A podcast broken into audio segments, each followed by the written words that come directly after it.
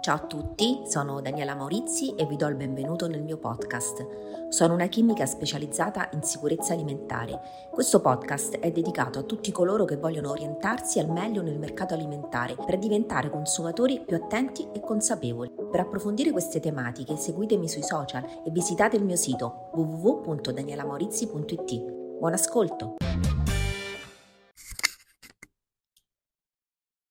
La sostenibilità dei prodotti alimentari è un aspetto tutt'altro che marginale per i consumatori di oggi, sempre più attenti che le scelte d'acquisto impattino il meno possibile sull'ambiente.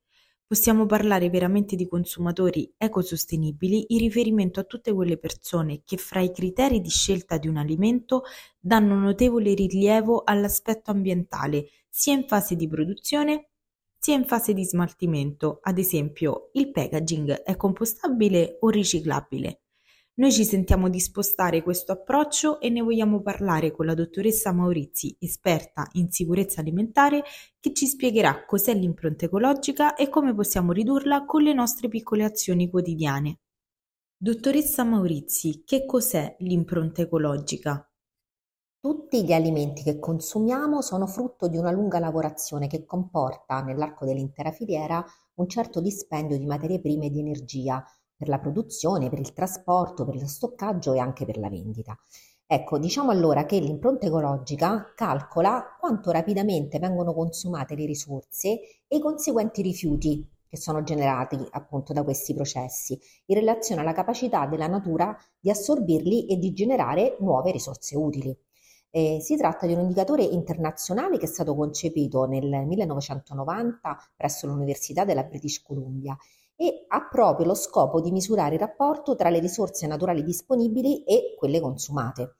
Quindi, grazie all'impronta ecologica, siamo in grado di valutare il livello di sostenibilità di alcuni prodotti e di confrontare gli effetti del nostro consumo con le risorse disponibili sulla Terra, per capire quindi se ne stiamo abusando oppure no.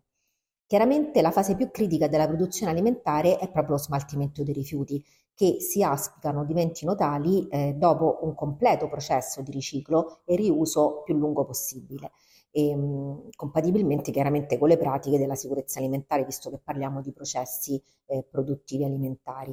È proprio questo smaltimento che ha l'impatto ambientale maggiore sul nostro pianeta. Ehm, tuttavia, eh, voglio dire che per calcolare correttamente l'impronta ecologica non bisogna considerare solamente la fase dello smaltimento dei rifiuti, ma tutto il ciclo di vita del prodotto alimentare.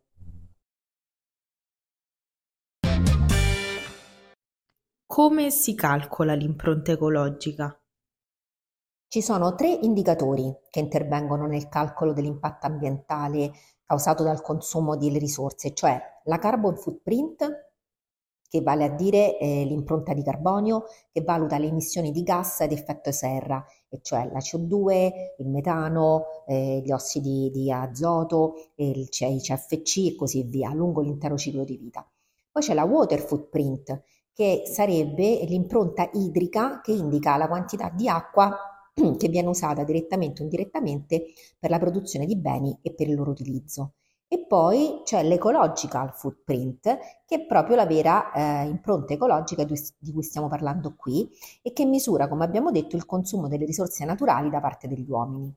Ora, l'impronta ecologica non potrebbe muoversi da sola senza le altre due, perché sono tutti e tre degli indicatori essenziali per consentirci di comprendere l'uso delle risorse naturali che stiamo facendo.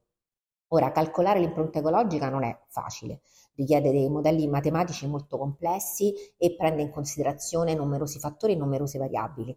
In altre parole, non esiste una formula magica per calcolarla in casa, ok?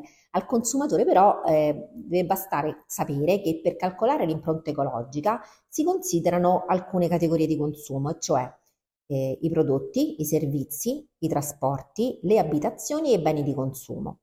Poi si analizzano le risorse naturali che servono per la produzione di questi beni e servizi, considerando allora innanzitutto il territorio necessario per generare l'energia con la quale realizzare diversi prodotti e servizi, poi i terreni, i pascoli, i mari che servono per la produzione di questi alimenti, la superficie edificata occupata dalle abitazioni, le foreste sfruttate per ottenere i materiali per la fabbricazione dei beni di consumo e la superficie naturale necessaria per smaltire i rifiuti e assorbire le emissioni generate.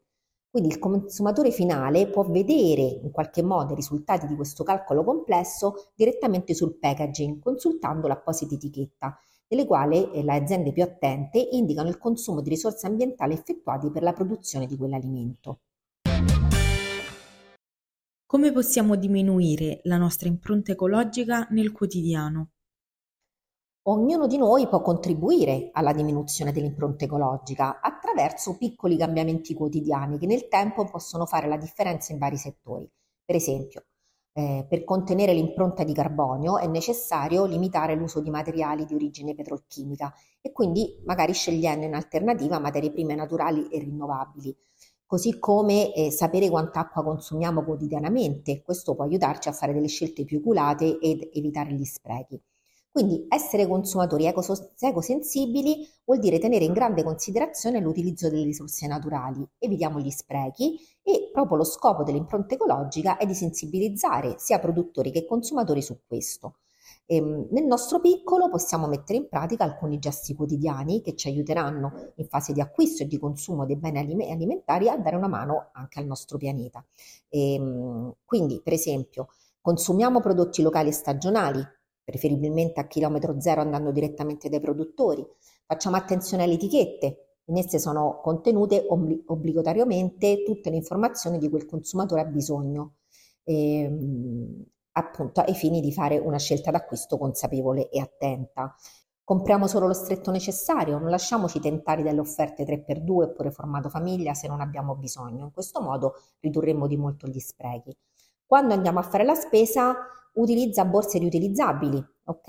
E, ehm, e se ci sono, diciamo così, eh, dei prodotti che magari eh, pre, hanno degli incarti compostabili o comunque riciclabili, magari eh, preferiamoli. E, mh, scegli il, il pesce che sia pescato in maniera sostenibile e guarda l'apposita etichetta, quindi verifica la zona FAO di pesca da cui proviene e limita il consumo di carni, in particolare quelle rosse perché la produzione di carne è al primo posto per impatto ambientale, soprattutto in riferimento alla carbon footprint e, ehm, e in generale diciamo, tutti i prodotti provenienti da allevamento e coltivazione e quindi dall'utilizzo di suolo sono tra quelli più inquinanti. Infatti una quota molto elevata delle emissioni di gas serra sono causate dalle abitudini alimentari dei cittadini europei e provengono da prodotti di origine animale, come la carne, come le uova e il formaggio. Vi ringrazio molto per aver ascoltato anche questa puntata della sicurezza alimentare a portata d'orecchio. Ci sentiamo martedì prossimo in cui parleremo di pulizia e igiene in cucina. Sì, ma con i prodotti sicuri. Grazie, ciao!